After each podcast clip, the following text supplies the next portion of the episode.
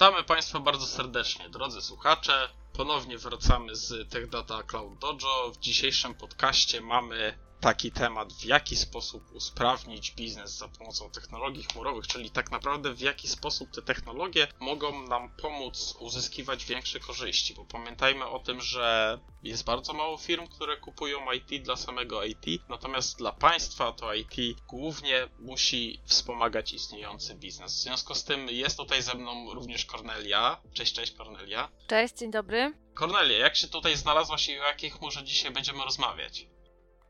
Jak się znalazłam? Otóż e, aplikowałam do tych data, bo zobaczyłam bardzo ciekawą propozycję, czyli propozycję zostania Business Development Managerem zajmującym się rozwiązaniem AWS i Tech Data postanowiła mnie przyjąć, więc ścieżka była dość krótka i dość łatwa. A o czym będziemy rozmawiać tak dokładniej? Zastanowimy się dzisiaj, w jaki sposób możemy pomóc osobom, które korzystają z um, infrastruktury on-premisowej i pojawiają się u nich różnorakie problemy, zastanowimy się, jaką odpowiedź na to ma AWS.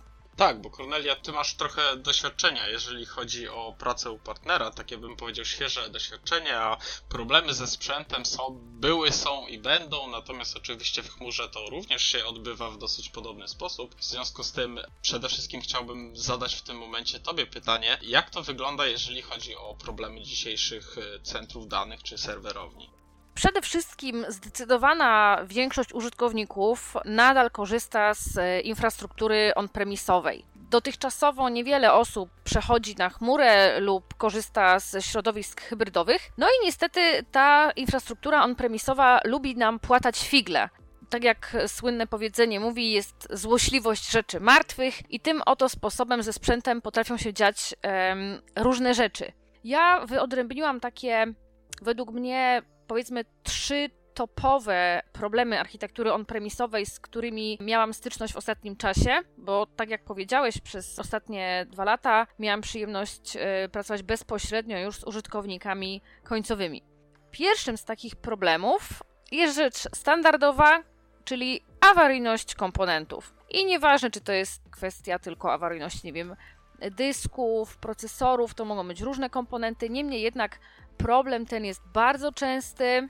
Wiemy, że w chmurze tych komponentów jako takich nie ma, ale jakie tutaj możemy znaleźć udogodnienia, jak AWS adresuje tutaj swoje usługi, aby pomóc klientom w zapobieganiu takich sytuacji, że poprzez awaryjność komponentów ich infrastruktura jest niedostępna. To ja od razu powiem na wstępie, że to, że tych komponentów nie ma w chmurze, to jest oczywiście taka troszeczkę bójda na resorach, ponieważ y, pamiętajmy o tym, że ktoś, ktoś kiedyś mądry powiedział, że nie istnieje coś takiego jak chmura, tylko to jest serwer, który stoi w innym miejscu. W związku z tym tego typu miejsca cierpią na dosłownie te same problemy, które mamy w środowisku lokalnym. Natomiast pamiętajmy o tym, że poprzez odpowiednią optymalizację procesów, która się dzieje u takiego gigantycznego dostawcy chmury jak y, Amazon, w tym momencie jest jesteśmy y, w stanie uzyskać dostęp do takich mechanizmów tak zwanych self-healing albo auto-healing, czyli to są mechanizmy, które na przykład na wypadek takich, na początku weźmy się za błahostki, prawda? Strzela nam dysk, strzela nam procesor albo po prostu kawałek sprzętu fizycznie przestaje działać. Nie ukrywam, że zazwyczaj właśnie w tej, w tej fazie początkowej, kiedy sprzęt jest uruchamiany,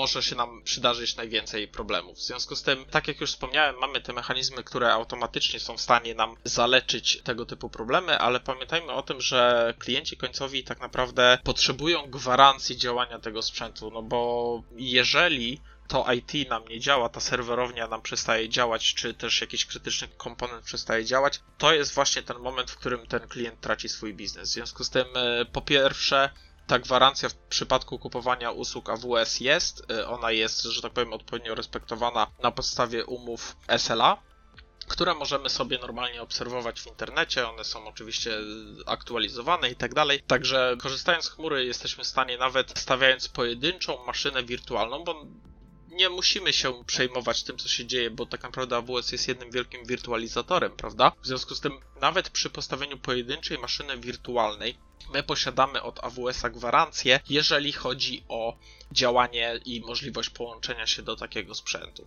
Tutaj na pewno w, w, tym kierunku możemy pójść. Oczywiście też pamiętajmy o tym, że poprzez optymalizację tych procesów yy, taka chmura Amazonu jest w stanie uzyskać dużo lepsze wyniki wydajnościowe, jeżeli chodzi też o zaliczanie tych problemów i tak dalej, w porównaniu do takiej lokalnej serwerowni. To są niezliczone ilości certyfikatów z zakresu bezpieczeństwa, przeszkolenie pracowników i tak dalej. Nawet sam AWS tutaj się chwali, że posiada ten tak zwany Shared Responsibility Model, czyli tutaj yy, od strony Amazona mamy gwarancję dotyczącą bezpieczeństwa chmury, natomiast klienci są odpowiedzialni za bezpieczeństwo w chmurze, czyli to, co już my robimy na tych zasobach, w tym momencie jest tak naprawdę naszą kwestią. AWS tam Amazon tam de facto w tym momencie nie zagląda i, i nie ma dostępu do naszych danych. Dlatego na pewno dzięki temu jesteśmy w stanie uzyskać dużo lepsze wyniki, jeżeli chodzi o dostępność tego sprzętu. Cornelia to w takim razie jakieś kolejne topowe problemy, bo mi się wydaje, że ten udało nam się w chmurze obalić dosyć prosto.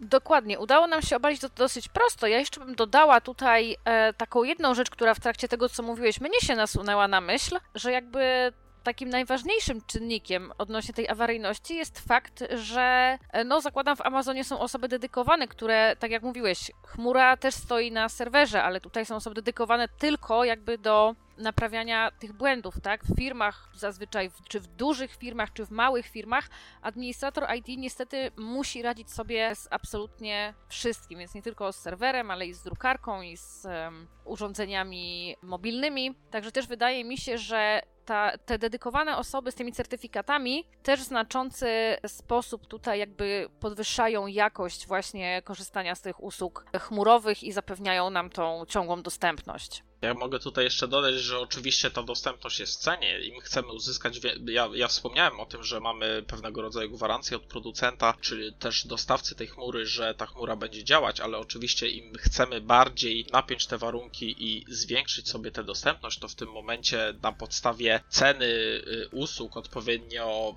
nie wiem, rozlokowanie tych usług w wielu regionach, na przykład bazę danych RDS można zrobić w taki sposób, żeby w jednym regionie był tak zwany master, w innym regionie była taka replika read-only e, po to, żeby zwiększyć dostępność, żeby to było dostępne nawet w przypadku awarii poszczególnych regionów i tak dalej, tak? Czyli problemy mogą być na poziomie regionu, problemy mogą być na poziomie tak zwanego availability zone'a, albo już konkretnie, że tak powiem, z naszymi zasobami i to my jakby decydujemy, to klient tak naprawdę decyduje, jaki ten poziom chce uzyskać i to się odpowiednio przekłada na koszty tego całego rozwiązania. Mamy takie dwa parametry, y, o których musimy pamiętać w przypadku tak naprawdę planowania wszelkiego rodzaju reakcji na problemy, które dzieją się po prostu w środowisku. Jest tak zwany parametr RTO, czyli Recovery Time Objective, czyli jaki czas może minąć od wystąpienia problemu do momentu, kiedy tak naprawdę wszystko może działać z powrotem. Mamy również taki drugi parametr, czyli RPO, czyli Recovery Point Objective. Tutaj się zastanawiamy, ile danych danych tak naprawdę można utracić po to, w trakcie takiego problemu, po to, żeby później móc ruszyć z kopyta z dalszym biznesem. To są również dwa kolejne parametry, o których każda osoba, która kiedykolwiek zajmowała się kwestią disaster recovery wie, zna i pamięta, natomiast ważne jest to, żeby przy planowaniu takiej architektury zapytać się klienta, jakie są tego typu wymagania po to, żeby finalnie w przypadku wystąpienia takiego problemu nie być zdziwionym, że coś nie działa. Mnie takie argumenty jak najbardziej przekonują, ale cały czas wspominasz tutaj o kosztach i właśnie między innymi te koszty infrastruktury to był taki kolejny problem, z którym ja no, miałam okazję się zmierzyć w ostatnim czasie, ponieważ zakup infrastruktury to jedno, ale wiemy, że jakby na samym zakupie się nigdy nie kończy, bo nasz sprzęt wymaga jakiejś modernizacji, wymaga wykupowania dodatkowych supportów, serwisu i tak dalej. Tym bardziej, że na ogół taką y, infrastrukturę on-premisową, kiedy stawiamy, no raczej nikt nie kupuje urządzenia na rok, tylko to jest na okres dłuższy, na przykład, nie wiem, pięciu lat. No i teraz w ciągu tych pięciu lat, no te koszty jednak małe nie są, umówmy się. Dodatkowo, jak dochodzi nam ta awaryjność, no to te koszty się zwiększają. A jak to wygląda w przypadku chmury, te koszty? W przypadku zakupu usług e, AWS w tym momencie sam, sam Amazon tutaj nam sugeruje takie tak naprawdę trzy podejścia, bo pamiętajmy o tym, że chmura pozwala nam na gigantyczną elastyczność, jeżeli chodzi o to podejście, tak? My faktycznie możemy popatrzeć na te takie pierwsze ceny katalogowe, nie zastanawiając się kupować te maszyny wirtualne, a później się zastanawiać, dlaczego to wychodzi tak drogo, tak? Ponieważ najczęstszym modelem, z którego my korzystamy, to jest ten taki model, nazwijmy to on demand. W tym momencie faktycznie taką maszynę wirtualną powołujemy kiedy chcemy, płacimy w tym momencie za nią zgodnie z rzeczywistym użyciem, nawet co do sekundy działania takiej maszyny. Czyli ten model pozwala nam faktycznie obliczyć koszt, który przez yy, czas tak naprawdę przez który ta maszyna działała i na tej podstawie y, ten koszt jest generowany. Ważne jest to również, że w przypadku maszyny wirtualnej to jest y, tak naprawdę czas w ciągu którego jest zaalokowana odpowiednia ilość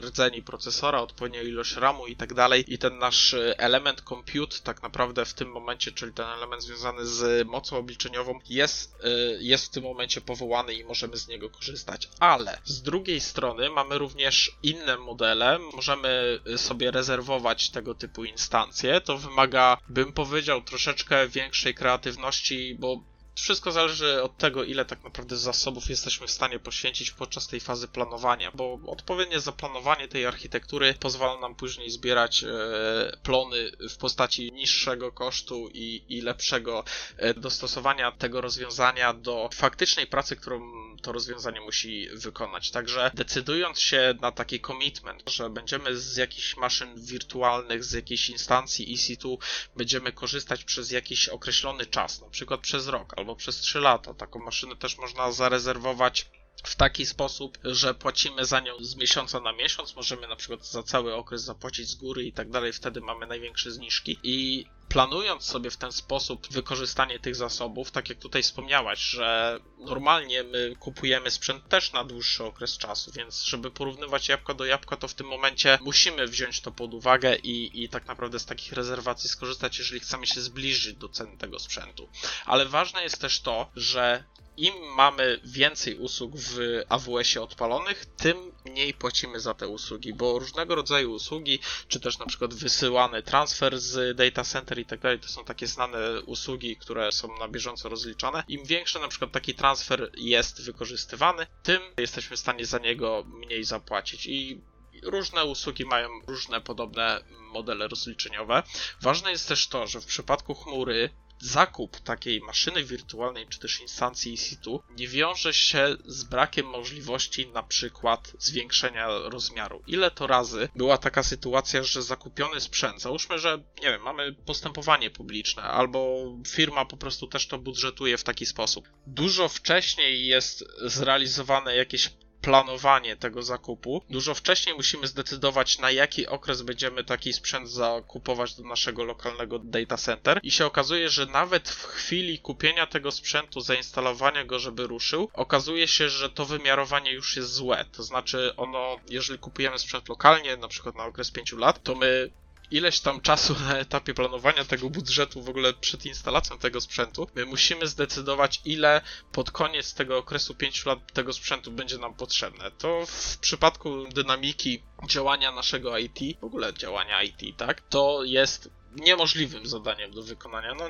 nie znam osoby, która byłaby w stanie przewidzieć przyszłość na, na tak daleko w przód. W związku z tym, tutaj, jeżeli chodzi o te rozwiązania chmurowe, jak najbardziej my możemy ten sprzęt przewymiarować w trakcie. Nawet powiem więcej, dzięki temu, że nie kupujemy z góry na 5 lat, prawda? Być może kupujemy z góry na rok, a później na kolejny, to my decydujemy, że na początku jest potrzebna na przykład jedna piąta tej całej mocy obliczeniowej, którą tutaj zaplanowaliśmy, tak? To w związku z tym, czemu by nie płacić tej jednej piątej w tym momencie, a przez ostatni rok, jeżeli robimy to rozliczenie roczne w kontekście pięciu lat, dopiero w tym ostatnim roku płacimy tą pełną cenę i zobaczmy, że w tym momencie firma też nie naraża się na przede wszystkim nieprzewidziane koszty i koszty, które będą wykraczały poza budżet, bo w przypadku kupowania tego sprzętu na okres 5 lat i złego wymiarowania, no to dużo wcześniej niż przed końcem tych 5 lat znowu na przykład musimy budżetować o, o rozwinięcie tej architektury jeszcze bardziej. Już nie mówiąc o tym, że jeżeli nam się odpowiednio nie spinają te okresy zakupu tego sprzętu, może się okazać, że część sprzętu mamy bardzo starą, część sprzętu mamy bardzo nową,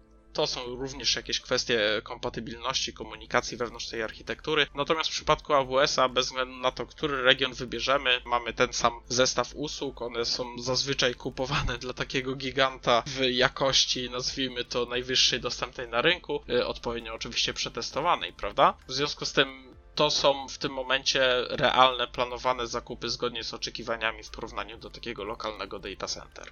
Muszę przyznać, że od razu e, wyprzedziłeś tutaj moje kolejne pytanie, które miałam zadać, ale zadam je mimo wszystko i myślę, że powtórzymy, bo e, są to bardzo też ważne i bardzo myślę dla naszych słuchaczy informacje, bo takim dla mnie jakby kluczowym problemem z architekturą on-premisową, który sobie tutaj na dzisiaj przygotowałam i o którym chciałam z tą porozmawiać, to jest właśnie ten problem z wymiarowaniem, problem z takim ciągłym brakiem miejsca, problem z tym, że no, w pewnym momencie dochodzi do takiej walki, którą, nie wiem, aplikację usunąć z tego serwera, czy mamy możliwość postawienia, nie wiem, kolejnej maszyny wirtualnej i tak dalej, ale też problem z wymiarowaniem tego typu, że w większości w takich um, dużych firmach, w korporacjach, jak wiemy, jest bardzo duża też rotacja pracowników i jednego dnia, nie wiem, przychodzi 100 osób, drugiego odchodzi 50, a my jednak musimy cały czas zapewnić tym osobom dostęp do danych, musimy zapewnić odpowiednią wydajność usług, tak, I, i, i całą resztę rzeczy. No i też właśnie trzeba odpowiednio wtedy ten sprzęt zwymiarować. I klienci stają w takiej sytuacji, że albo zaczyna im właśnie brakować miejsca i pojawia się potrzeba zakupu kolejnego hardware'u, albo stają w sytuacji, w której nagle okazuje się, że zasoby całej ich infrastruktury w zasadzie w połowie są zupełnie nieużywane. No a za sprzęt zapłaciliśmy, tak jak powiedziałeś też przed chwilą. Za, za sprzęt już jest zapłacone, już na kolejne, jakby e, z założeniem na kolejne 5 lat, on już stoi. No i co teraz? No wiadomo, e, na siłę nic nie da się wykorzystać, tak? I jakby też um, troszeczkę tu może pomieszam, ale taka trywialna i bardzo przyziemna rzecz. No, nasze serwerownie też mają ograniczone wymiary, prawda? Na ogół jest to jakieś jedno pomieszczenie w firmie przystosowane w szczególności do takich właśnie celów, żeby tego typu profesjonalny sprzęt mógł tam stać i miał zapewnione odpowiednie warunki. No i właśnie poprzez to wymiarowanie, które, tak jak mówisz, musimy planować, budżetować i tak dalej, no ten sprzęt później gdzieś trzeba pomieścić, tak? I zdarza się, no, że nie ma go gdzie pomieścić. No i tutaj już w zasadzie odpowiedziałeś we wcześniejszym pytaniu, jak chmura sobie z tym e, daje radę, ale ja myślę, że możemy powtórzyć tutaj te usługi AWS, który, dzięki którym jakby ten problem możemy zaadresować i, i rozwiązać. Ja ze swojej strony mogę powiedzieć, że oczywiście no, o problemach z wymiarowaniem można mówić bardzo dużo, prawda? No bo bądźmy szczerzy, że żyjemy dzisiaj w takiej dobie wirtualizacji. Już coraz rzadziej się trafiamy na serwery fizyczne, które są po prostu odpowiednio licencjonowane i, i, i działają. Zazwyczaj to są jakieś, prawda, hosty służące do wirtualizacji. Także tutaj wielkim benefitem jest to, że korzystając z usług chmurowych AWS, to korzystamy z jednego wielkiego wirtualizatora. O tych hostach możemy w ogóle zapomnieć prawda? Coś, co ja pamiętam, jeżeli chodzi o, o tego typu hosty w, ogólnie w firmach w Polsce i nie tylko, to jest na przykład walka o dodatkowe rdzenie, o dodatkowy RAM. Mamy jakąś ograniczoną liczbę miejsca, prawda? A każdy system, jeżeli byśmy chcieli odpalać zgodnie z dobrymi praktykami, no to najlepiej byłoby odpalać na osobnej maszynie wirtualnej, prawda? Osobna maszyna wirtualna oznacza dodatkowe też zużycie miejsca, jeżeli chodzi o system operacyjny i tak dalej, bo to też są, tutaj nie, nie wchodząc oczywiście w tematy konteneryzacji, prawda, bo to też są realne, że tak powiem, straty na tym sprzęcie, które w tym momencie chodzą. No dodatkowo oczywiście właśnie kwestia tej dostępności, bardzo często niektóre systemy musi, musimy odpowiednio powielać pomiędzy hostami i tak dalej, także tutaj tego typu walka o te takie, nie wiem, nazwijmy to środowiska testowe, prawda, nawet odpalenie, odpalenie takiej maszyny wirtualnej na krótki okres czasu, no to wiąże się z tym, że my to miejsce musimy w lokalnej serwerowni znaleźć, a być może go już nie ma, albo po prostu nie zostało zaplanowane. Znowu wracamy do tego etapu planistycznego, prawda? Czyli my podczas tej fazy planowania musimy to przewidzieć, a jeżeli przewidzimy za dużo lub za mało, to mamy problem. Także ktoś kiedyś mądry również powiedział, że chmura jest najtańszym miejscem do popełniania błędów. Tam, że tak powiem, na życzenie, jeżeli na przykład dzisiaj musimy zrealizować jakiś test jakiegoś oprogramowania, które, nie wiem, na jakimś Linuxie możemy postawić, to w tym momencie my możemy podjąć decyzję, odpalić taką maszynę, przetestować ten system, zamknąć, załóżmy w ciągu jednego dnia pracy, załóżmy, że to jest 8 godzin i faktycznie za te 8 godzin działania tej maszyny wirtualnej w tym momencie zapłacimy. Oczywiście pamiętajmy o tym, że taka instancja Elastic Compute Cloud prawda, EC2, to w tym momencie jakby to jest, prawda, moc obliczeniowa, ale potrzebujemy jeszcze jakiegoś dysku, jakiegoś kawałku sieci i tak dalej. Te wszystkie elementy w lokalnej serwerowni również są utylizowane wraz z tymi maszynami. Jeżeli nam na przykład starczy miejsca na tych hostach, na te rdzenie RAM, który jest potrzebny do zaalokowania takiej maszyny wirtualnej, niech nam zabraknie miejsca na macierzy, niech ta macierz w ogóle będzie produkcyjna, prawda, i w tym momencie zacinając to miejsce poprzez nowy system, który postawiliśmy tylko na chwilę, chwilę, tylko dla testów. Nagle wpływamy na środowiska produkcyjne, prawda? Z drugiej strony mamy też urządzenie jakieś, nie wiem, sieciowe, brzegowe, cokolwiek, które w tym momencie też jest utylizowane. Jeżeli wysycimy kanał komunikacyjny, prawda, bo okaże się, że nasze oprogramowanie jeszcze ściąga jakąś dodatkową aktualizację, to w tym momencie znowu nasze systemy produkcyjne cierpią przez jakiś niewielki, drobny test, jakąś błahostkę, którą planowaliśmy zrealizować w tym środowisku. Tak jak już wspomniałem, chmura jest rewelacyjnym miejscem, jeżeli chodzi o takie też dodatkowe miejsce, poza tym planowanym wymiarowaniem, prawda, do realizacji testów. I my za te testy płacimy tylko tyle, ile wykorzystaliśmy. Tutaj najlepszym modelem jest właśnie nie ten model związany z rezerwacjami. To polecam zostawić na jakieś zasoby produkcyjne, jakieś zasoby, których musimy, z których musimy korzystać w dłuższej przestrzeni czasowej. Natomiast odpalenie takiego środowiska na tydzień, na miesiąc i tak dalej nie ma żadnego problemu mówimy, wysyłamy odpowiednią komendę, bądź też wyklikujemy to po prostu w konsoli do zarządzania AWS-em. Maszyna nam się stawia w ciągu de facto kilku minut, może kilkunastu, zależnie oczywiście od rozmiaru, jakiego to chcemy kolosa postawić, prawda? W związku z tym tutaj możemy wykonać odpowiednie testy, również istnieją narzędzia do automatyzacji tego typu testów, istnieją narzędzia, które nam pozwalają w sposób powtarzalny takie środowiska stawiać, czy też testowe, czy też produkcyjne. Mamy przecież CloudFormation, w którym którym w sposób, że tak powiem, infrastrukturę jako kod jesteśmy w stanie wykonać serię komend, która dzięki temu unikamy wszelkiego rodzaju błędów ludzkich podczas stawiania takiego środowiska i nie musimy go stawiać dwukrotnie, tylko stawiamy ponownie takie samo. Możemy dokonać jakiejś modyfikacji w tym kodzie i dokonać modyfikacji jednocześnie na tym środowisku testowym i nie musimy w tym momencie się martwić o jakieś dodatkowe zbędne koszty, które musimy poświęcić. Ja bym tutaj jeszcze w międzyczasie poruszył jeden temat, bo tutaj mówiliśmy o tych kosztach infrastruktury, ale bardzo często problemem, które takie firmy partnerskie czy też klienckie mają, są związane z ilością też ludzi, którzy, którzy muszą tak naprawdę tego typu środowiska obsłużyć. Jeżeli mamy takie rozdmuchane podejście, jeżeli chodzi o IT, mówię rozdmuchane, ale mam na myśli albo małe firmy z wielkim podejściem, albo duże firmy, które oczywiście potrzebują takiego podejścia, żeby się nie zakopać w swoich własnych problemach, to w tym momencie też dużo łatwiej będzie nam po prostu w odpowiedni sposób zoutsourcować te wszystkie rozwiązania do chmury. W tym momencie nie powiem, że możemy likwidować stanowiska, tylko że też zróbmy sobie taką autorefleksję, jeżeli chodzi o nasze środowiska lokalne. Najczęściej osoby, które są odpowiedzialne za załóżmy rozwój środowiska, w rzeczywistości walczą z pożarami, które w tym środowisku działają. I to też jest często taka walka od pożaru do pożaru, prawda? Natomiast jeżeli będziemy w stanie to w odpowiedni sposób zoutsourcować, dobrać odpowiednie usługi chmurowe, które tak naprawdę zrobią to za nas, jakąś automatyzację, jakieś skrypty i tak dalej, wszystko jest zapisywane w jednym miejscu i dostępne dla wszystkich osób, które oczywiście mają odpowiednio wcześniej nadane uprawnienia, tak? Jesteśmy w stanie w ten sposób zoptymalizować te procesy i odpowiednio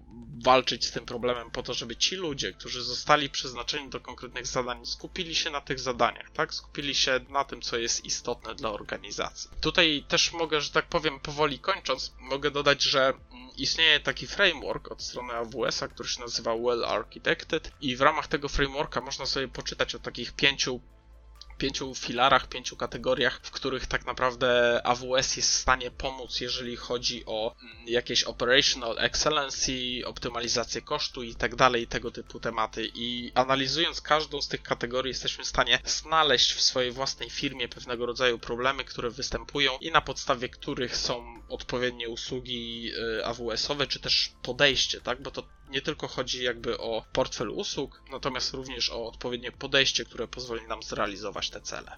Ja powiem Ci, Piotrze, że czuję się bardzo usatysfakcjonowana Twoimi odpowiedziami, ale jednocześnie bardzo zmobilizowana, aby jeszcze bardziej dogłębnie poznać wszystkie możliwości, jakie nam daje AWS i liczę na to, mam naprawdę ogromną nadzieję, że Państwo słuchacze, którzy tutaj mieliście okazję um, usłyszeć przed chwilą naszą rozmowę, również czujecie się tak zmobilizowani i też e, sami przetestujecie e, AWS, sprawdzicie i być może ktoś z Was wróci nawet do nas z feedbackiem i będzie chciał się podzielić swoimi doświadczeniami. To też będzie dla nas, myślę, taki bardzo, bardzo wartościowy materiał, prawda, Piotrze? Ja ze swojej strony również mogę powiedzieć, że gorąco zachęcamy do zapoznania się z treściami e, egzaminu AWS Cloud Practitioner. Jest to taki egzamin wstępny, jeżeli chodzi o rozwój kariery pod kątem AWS-a. On traktuje o podstawach i szczerze mówiąc polecam go nie tylko osobom technicznym, ale i również sprzedażowym, tak? Bo mm, tam tak naprawdę dowiadujemy się do czego służy AWS, w jaki sposób e, działają te usługi chmurowe, bo to jest trochę inne podejście niż to sprzętowe w naszych środowiskach środowiskach lokalnych, ale to w pewien sposób też potrafi otworzyć oczy. W związku z tym gorąco zachęcam do zapoznania się z tym, tak naprawdę w jaki sposób taki egzamin wygląda i przebiega. Taki egzamin również można zdać na terenie Techdaty Polskiej w Warszawie. Na, natomiast ten egzamin jest również takim pierwszym krokiem, który można zrealizować po to, żeby dowiedzieć się czegoś o produktach AWS oraz zacząć współpracę z tą chmurą w swojej własnej firmie. No dobra, Kornelia, to ja widzę, że nam się powoli czas kończy. Gorąco zachęcamy do kontaktu z nami a propos, nie wiem, szkoleń dotyczących tego nawet egzaminu Cloud Practitioner, albo do kontaktu ogólnie, jeżeli chodzi o rozwiązywanie problemów na pograniczu IT. Oczywiście do nas również można przyjść z problemem biznesowym. Jesteśmy w stanie ewentualnie zaproponować technologię czy też usługę AWS-a, która ten problem po prostu będzie w stanie rozwiązać.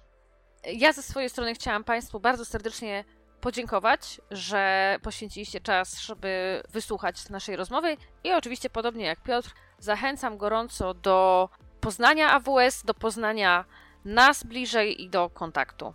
Tak jest, Cornelio. Ja myślę, że też tutaj na podcastach będziemy się częściej słyszeć niż tylko dzisiaj. W związku z tym do następnego. Trzymajcie się. Cześć, cześć. Cześć.